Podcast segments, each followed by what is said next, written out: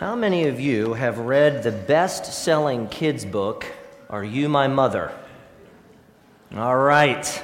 Okay. Well, it's a classic and it's about a baby bird uh, searching for his mother. Uh, the mother goes for food and the baby bird hatches. Where's my mother? Well, he can't fly. And so he falls out of the nest and he goes on a walk to find his mother. And he encounters a kitten uh, a hen, a dog, a cow, an old car, a boat, an airplane, and an excavator, which he calls a snort. Uh, he's, he's hopeful at first, but as his journey continues, he grows worried. And at the height of his crisis, after the snort picks him up, he shouts, Where am I? I want to go home. I want my mother.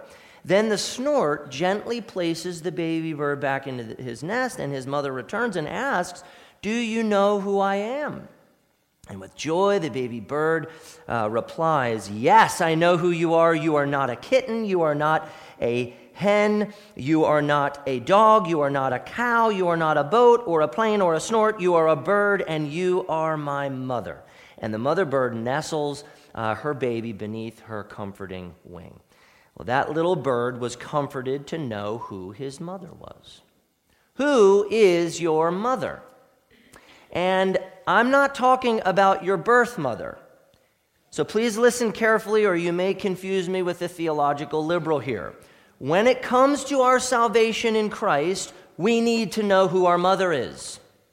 Now, make no mistake, God is our Father, Christ is our brother, the Spirit is our helper. God is not mother in any sense. It's blasphemous to think and to talk that way. I'm not talking about God as mother, I'm talking figuratively as Paul did. I'm asking you, who is your mother to get you thinking about your relationship to the law and gospel? So, is your mother the slave woman or the free woman? And maybe you've never thought about your faith in those terms before, but you really need to know who your mother is because it makes all the difference in knowing who you are and how you are to live. So here's, here's the big point for you, brothers and sisters. Like Isaac, we are children of promise and the free woman. Therefore, we should live as free children and not as slave children. In chapter 3, verse 7, Paul told them that those of faith are children of Abraham now he establishes that those of faith are also children of Sarah. Well, what does that mean? Well, let's dig in. First point you won't want to live under the law when you actually listen to the law. You won't want to live under the law when you actually live, uh, listen to the law. Paul is flabbergasted as to why the Galatians would ever want to live under the law. He asked them, Tell me, you who desire to be under the law, do you not listen to the law? If they only listened, well, they would hear the law say, You don't want to be under the law. The first time Paul uses law in verse 21, he refers to the Mosaic law, including circumcision, dietary laws, and all the Jewish rituals. Paul's second use of law in verse 21 refers to the Pentateuch, or the first five books of the Bible written by Moses, because he follows with, For it is written that Abraham had two sons. That's from Genesis, part of the law. Paul uses the book of the law of Moses to argue for why the Galatians really don't want to live under the law. Calvin rightly said, to be under the law signifies here to come under the yoke of the law on the condition that God will act toward you according to the covenant of law, and that you in return bind yourself to keep the law. So, to desire to be under the law is to say, I choose to earn eternal life by keeping the law perfectly. That's insane. That's insane. Paul said back in chapter 3, verse 10 For all who rely on works of the law are under a curse, for it is written, Cursed be everyone who does not abide by all things written in the book of the law and do them. So, why on earth would anyone want to be under the law? When they cannot do the law. That's a terrible burden to carry. If we'd only listen to the law, then we'd hear why we don't ever want to be under the law. Next point. The history of Ishmael and Isaac shows that everyone is a child of one of two mothers. Verses 22 and 23. For it is written that Abraham had two sons, one by a slave woman and one by a free woman. But the son of the slave was born according to the flesh, while the son of the free woman was born through promise. Ishmael, Isaac, two metaphors describing two types of children from two different mothers. God promised Abraham that his very own son would be his heir, which implied that Sarah would bear the son of promise. But in the pain of Sarah's infertility, Abraham and Sarah grew impatient and tried to fulfill God's promise their way. Sarah was barren and beyond childbearing years, so God's promise of a son was impossible. That's important to the story. Not going to happen. Impossible. So Abraham and Sarah came up with something. Abraham would sleep with Hagar, Sarah's slave girl. And Sarah would bear children by Hagar. Hagar was young, Sarah was old. And, and um, Hagar was fertile, and Sarah was infertile. And Hagar was able, and Sarah was unable. Hagar seemed more reasonable. Hagar was a human idea, a human effort, a human attempt to fulfill God's gracious promise. But God's promises aren't fulfilled by human effort, they are fulfilled by God's effort. God's effort alone. Hagar bore Ishmael, son number one. And as verse 23 states, Ishmael was the son of the slave born according to the flesh. So, according to the flesh, says at least two things. One, Hagar was young and fertile, and she bore Ishmael quite naturally. Two, and this is more significant, Ishmael was born according to the carnal desires, scheming, and working of Abraham and Sarah. In Genesis 17, Abraham pleaded with God that Ishmael would be the son of promise, and God said, No, but Sarah, your wife, shall bear you a son, and you shall call his name Isaac. I will establish my covenant with him as an everlasting covenant for his offspring after him. Isaac was the son of God's promise, the son of God's sovereign and miraculous and electing grace. God didn't choose Ishmael. Ishmael was human work, Isaac was God's work. All along, God planned for the son of promise to come from Sarah's barren womb. The offspring would be named through Isaac. Isaac's birth was a miracle of the Holy Spirit. There was nothing Sarah could do to make her old womb produce a son. Science was no hope. Either God fulfilled his promise or Sarah had no son. But Hebrews 11 11 says, By faith, Sarah herself received power to conceive even when she was past the age, since she considered him faithful who had promised. Sarah received the son of promise by grace through faith.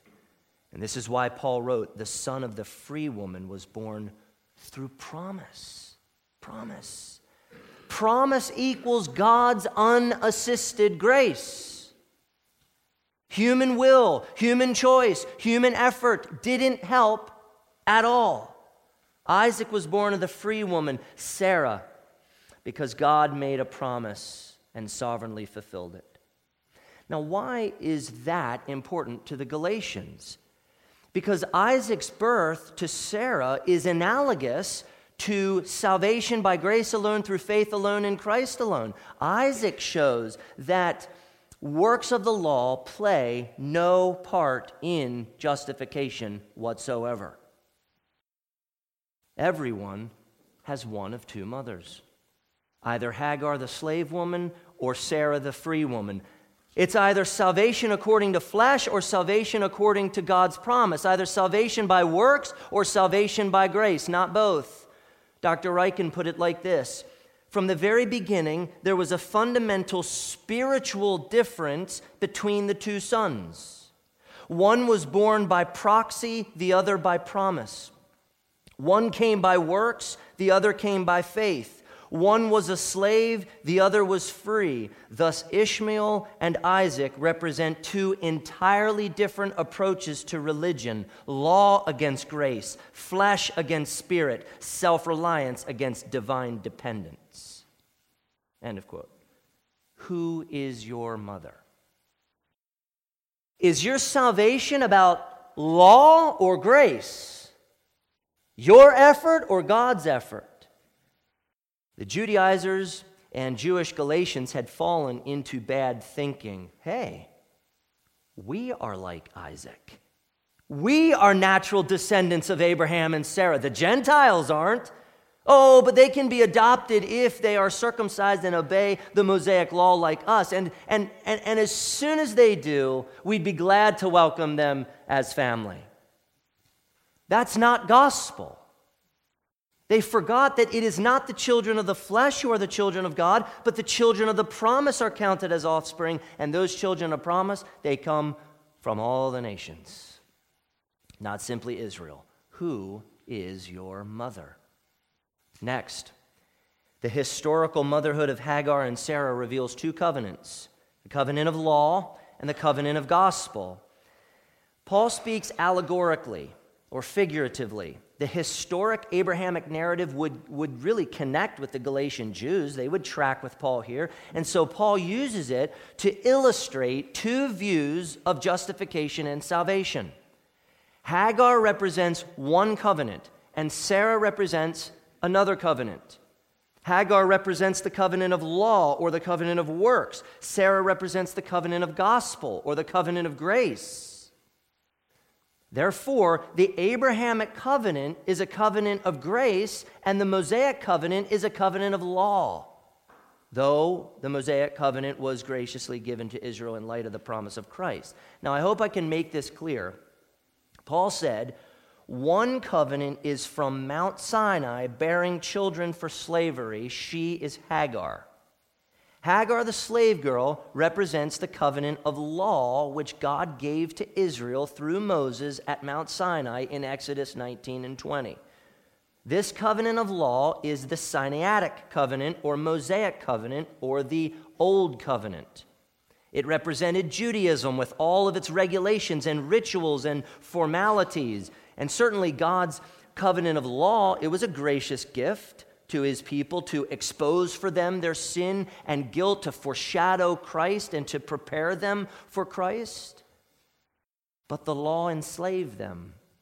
In the Old Covenant, the Jews often got religion quite wrong.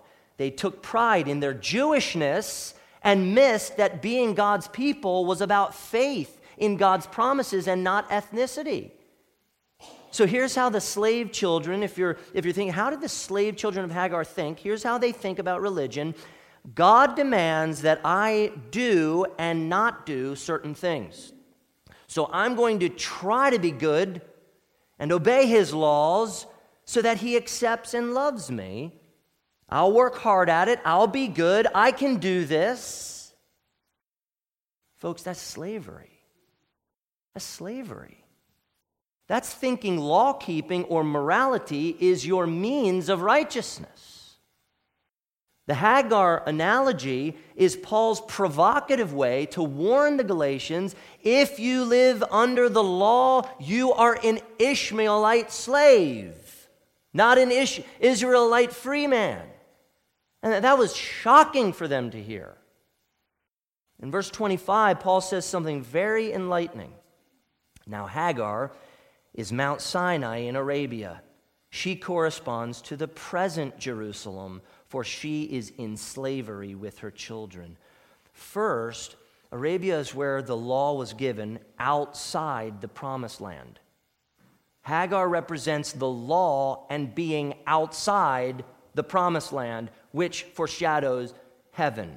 Second, when Paul says present Jerusalem, he refers to earthly Jerusalem the center of Jewish religion and ritual, or you could say Judaism after the resurrection of Jesus Christ. Judaism from Paul's day on was like Hagar, enslaved to the law and not at all free in Christ. Present day Jews are children of Hagar, enslaved to the law of sin and death like their mother. Just like their mother. They are not true Israel. Regardless of their nationality, unbelieving Jews are actually associated with enslaved Hagar and Ishmael, not free Sarah and Isaac. That's thought provoking when you think of what Paul is actually saying here. And that's Paul's argument. That's what he's saying. On, on to the other covenant, the covenant of grace and freedom, verse 26. But the Jerusalem above, now there's a contrast, is free, and she is our mother. Paul was contrasting earthly Jerusalem with heavenly Jerusalem. Hebrews 12 talks about the heavenly Jerusalem. All of redemptive history is ultimately about heavenly Jerusalem, united to Christ by faith. That's the whole trajectory of, of Scripture. The Jerusalem above is the church under the reign and rule of Jesus. Believers are the children of Sarah, the children of God's promise, the children of God's adoptive grace, the children of faith. Now, Sarah's not mentioned in verse 26, but she's implied. So if you're confused now, might have lost you, perhaps this quote from the Reformation Study Bible will help you. Hagar is a fitting representative of unbelieving Jerusalem because her son, Ishmael, was born as the result of human effort. And the citizens of unbelieving Jerusalem seek to be justified by their works. Sarah is a fitting representative of believing Jerusalem, Jerusalem above, because her son Isaac was born as a result of trusting in God's promise, and the citizens of believing Jerusalem trust only in God's promises through Christ for their justification. End of quote. The citizens of the Jerusalem above are believers. Who is your mother? Oh, that we would all say, Sarah is our mother. We are children of heaven because of God's sovereign grace alone, granted to us through faith alone in Christ, the King of heaven alone. Only the church is of Sarah. Just as we are considered Abraham's sons because of faith, not ethnicity, we are also children of Sarah because of faith and not ethnicity. Faith associates us with Sarah because Sarah believed in the promised son. The promised son. What Dr. Hendriksen says about this is exciting. It's very exciting. It's very encouraging. He speaks of heaven, our eternal home. Listen to what he says Heaven, then, is the church's mother for it was heaven that gave birth to her children. Though many of them are still on earth, is not heaven their homeland? Are not their lives governed from heaven in accordance with heavenly standards? Are not their names inscribed in heaven's register? Is it not that their rights are secured and their interests promoted? Is it not to heaven that their thoughts and prayers ascend and their hopes aspire? Their Savior dwells there living evermore to make intercession for them. Some of their dear friends are there even now. And they themselves, if they place their trust in the heavenly high priest, will be there shortly to receive the inheritance of which they have in earnest even now. End of quote. Now, Paul quotes Isaiah 54, verse 1. Isaiah 53, if you go back, describes the sufferings of Jesus Christ in the crucifixion event and how Christ bore the, the wrath of God for us. And then in Isaiah 54, Isaiah prophesies about the church. In Isaiah's day, Judah and Israel, the Old Testament church, fell barren and forsaken by God without his blessing. They were under law and quite unfaithful, and yet Isaiah prophesied of many children coming from the barren one children outnumbering the children of the world. Isaiah had in mind a heavenly Jerusalem filled with children of promise, children of faith. Earthly Jerusalem has always only foreshadowed the greater heavenly Jerusalem with the true children of heaven from all the nations. Many Christians, they're preoccupied with earthly Jerusalem, and that's confusing to me. I, I don't understand because of Paul's uh, thinking on this. We must look past the shadow of earthly Jerusalem to the eternal glory of a heavenly Jerusalem. Citizenship in the earthly Jerusalem means absolutely nothing. It means nothing. Whereas citizenship in the heavenly Jerusalem means absolutely everything. Who is your mother? Are you a child of heaven? Has divine and sovereign grace given you life? Or are you working for it on your own? Next point. Just like Isaac, believers are children of promise, born of the Spirit. Paul encourages the churches now you, brothers, like Isaac, are children of promise. Do you know what that would have been for Jews and Gentiles to hear that together? How encouraged they must have been to hear that they weren't slaves, but, but they were sons accepted and loved by God, just like Isaac was. The Gentiles hearing this I, I am like Isaac, loved and accepted by promise. There, there is joy when you hear that you're children of promise. Well, what is a child of promise? Listen carefully. It is a child born of God out of spiritual barrenness. Not born of the flesh, but born of the Spirit. A child of promise is born by a miracle of God's power and grace.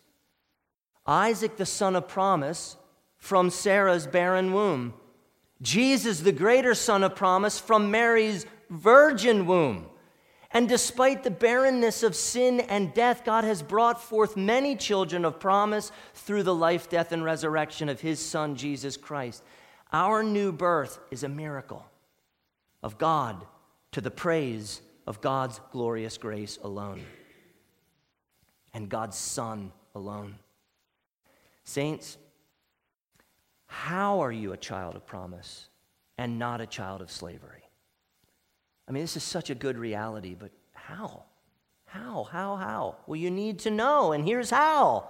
Before the foundation of the world, God chose to save you to himself, and he achieved it through his only Son to the praise of his glorious grace alone. Not your effort, but his grace in the crucifixion and resurrection of his Son. People are not saved from their sin because they will it or they work it. That's Hagar, that's Ishmael, that's the law, that's slavery. Paul credits God alone for bringing forth his children. And God not only adopts slaves as sons, but he supernaturally gives his children life in Christ. Jesus taught this theology. If you're like, this is Paul, this is Jesus. He said in, in John 3 6 through 8, that which is born of the flesh is what? Flesh.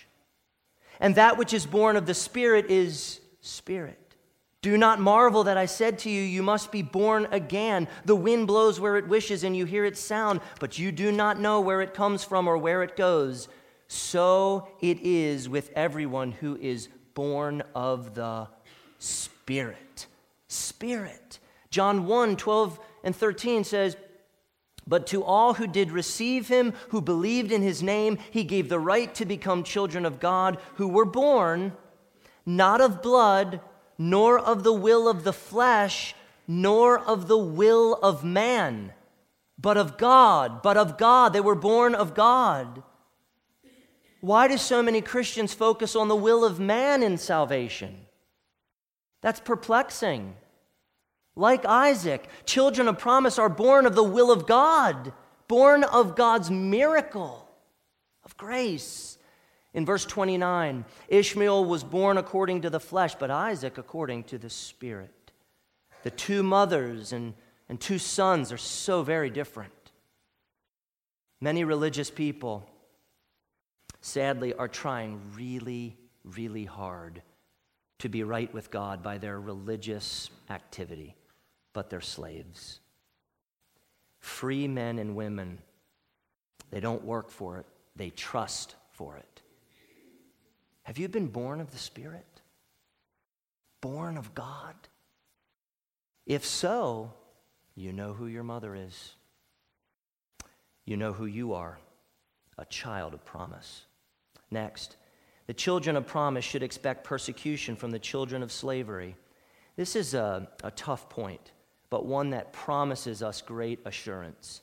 Paul added in, in verse 29 But just at that time, he who was born according to the flesh persecuted him who was born according to the Spirit. So also it is now. Persecution is inevitable for the children of promise. Hagar's slave children persecute Sarah's free children. In other words, people enslaved to the law will persecute God's free children who are born of the Spirit and live free in Christ.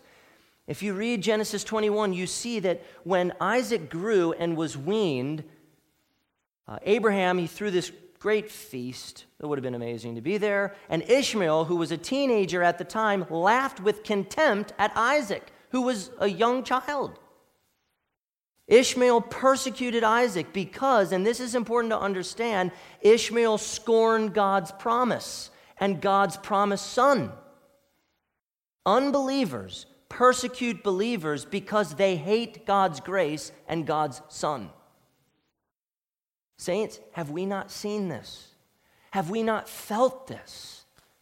The Judaizers, they created a culture of persecution within the churches in Galatia by adding works to faith for salvation. A wicked thing to do. And today, if you stand for God's law and gospel, if you believe and you tell people the truth of God's sovereign grace, you will be persecuted. You will be persecuted from those outside the church, and here's the kicker you will be persecuted from some inside the church. They will scorn you, they will laugh at you simply because you are children of promise, children born of God's sovereign grace, children who actually love and obey God. Dr. Ryken encourages us with this Christians should be prepared for this. If what we really want is to be liked, then we will never make very good Christians. Indeed, one wonders if we can really be Christians at all. Martin Luther said, If someone does not want to endure persecution from Ishmael, let him not claim that he is Christian. End of quote. I find it very interesting that Muslims associate with Ishmael and not Isaac. And oh, how intense the persecution of Christians is in Islamic countries. Saints, why does the world hate us so much? Now, I know what America is like. We've lived in comfort as Christians for a long time. Wake up, look at the world. It's not like that. You have tons of enemies, people who hate you and never met you. They want you dead simply because you love Christ. Why? Why does the world hate us so much? Because they hate the promised Son, Jesus Christ, and all that he represents. John Calvin said, quote, all persecutions arise from this source that wicked men despise and hate in the elect the grace of God. End of quote. People living under the law, people living under the curse of the law, hate God's grace. And when they see the grace of God working in you and they see the grace of God conforming you to the image of Christ, they hate you. They hate you. God's grace and spirit at work in you makes them feel guilty and ashamed and condemned, and they don't want they don't want that. They want to feel good about themselves, and so what do they do? They attack you. They try to bring you down. Self righteous people will do anything to avoid bowing the knee to Jesus and receiving his righteousness by faith alone. Why? Why? Why not bow to the supremacy and beauty of our Lord and our Savior Jesus? Can you not see? Because God's grace opposes their self love, their self regard, their self esteem, and their self righteousness. If you are being persecuted because of God's law and God's gospel, then, brothers and sisters, take heart. Take heart. Cheer up. You suffer because you are children of the free woman. That's why. The next point is sobering. Consider it carefully. By God's sovereign grace, the children of slavery will not inherit the kingdom of heaven along with the children of promise. As uncomfortable as it may be for a secular society as ours to swallow, the gospel of Jesus Christ is exclusive. It's polarizing. You can't, if you're faithful to it, you can't make it other than exclusive and polarizing. That's why it's so repulsive to so many people. They don't like that. Paul says with striking clarity and solemnity, but what does the scripture say? If there is a message that America needs more now, that the American church needs now, is what does the scripture say? What does the scripture say? Cast out the slave woman and her son, for the son of the slave woman shall not inherit with the son of the free woman. Now understand, that's what Sarah told Abraham to do. Get rid of that slave girl, get rid of her son. And when we hear that, they, that might sound really, man, just uncomfortable, right? I mean, it might sound cruel to you, it, it might sound exclusive to you. Well, couldn't there be a blessing for Ishmael too? Couldn't he be the co heirs of the covenant promises? But please understand, what Sarah said was the will of God. In Genesis 21, verse 12, in response to what Sarah said about Hagar and Ishmael, God told Abraham, Whatever Sarah says to you, do as she tells you, for through Isaac shall your offspring be named. God was cutting Hagar off, Ishmael off from his covenant promises. He chose to exclude them. Isaac and his offspring were God's choice. The children of promise would not come from Ishmael, they would come from Isaac because Isaac was God's child of promise. Isaac foreshadowed the greater child of promise, Jesus Christ. This is why Paul said in verse 21 Tell me, tell me, you who desire to be under the law, do you not listen to the law? See, the law tells those under the law that they are like Ishmael, cut off from the promise, cut off from grace, cut off from the gospel, cut off from Christ, cut off from the inheritance. Who's your mother?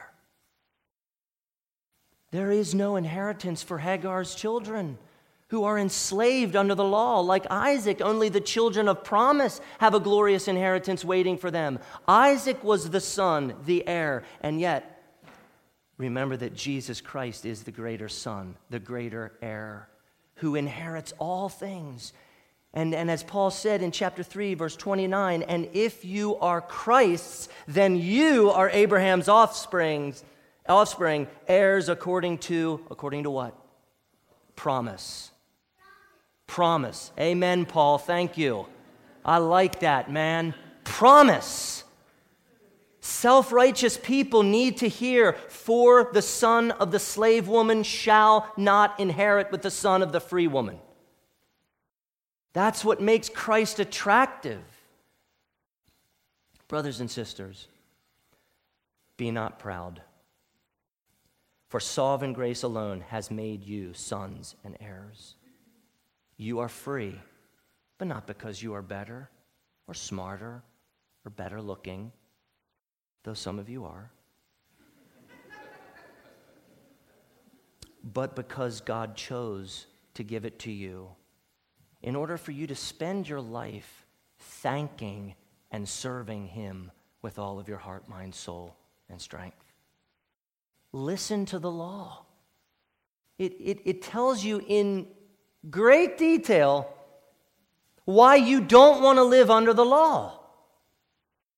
Trust Christ alone and find yourself in heir with Isaac, and better yet, in heir with Christ. Who is your mother? Brothers and sisters, this last point is for you and for me.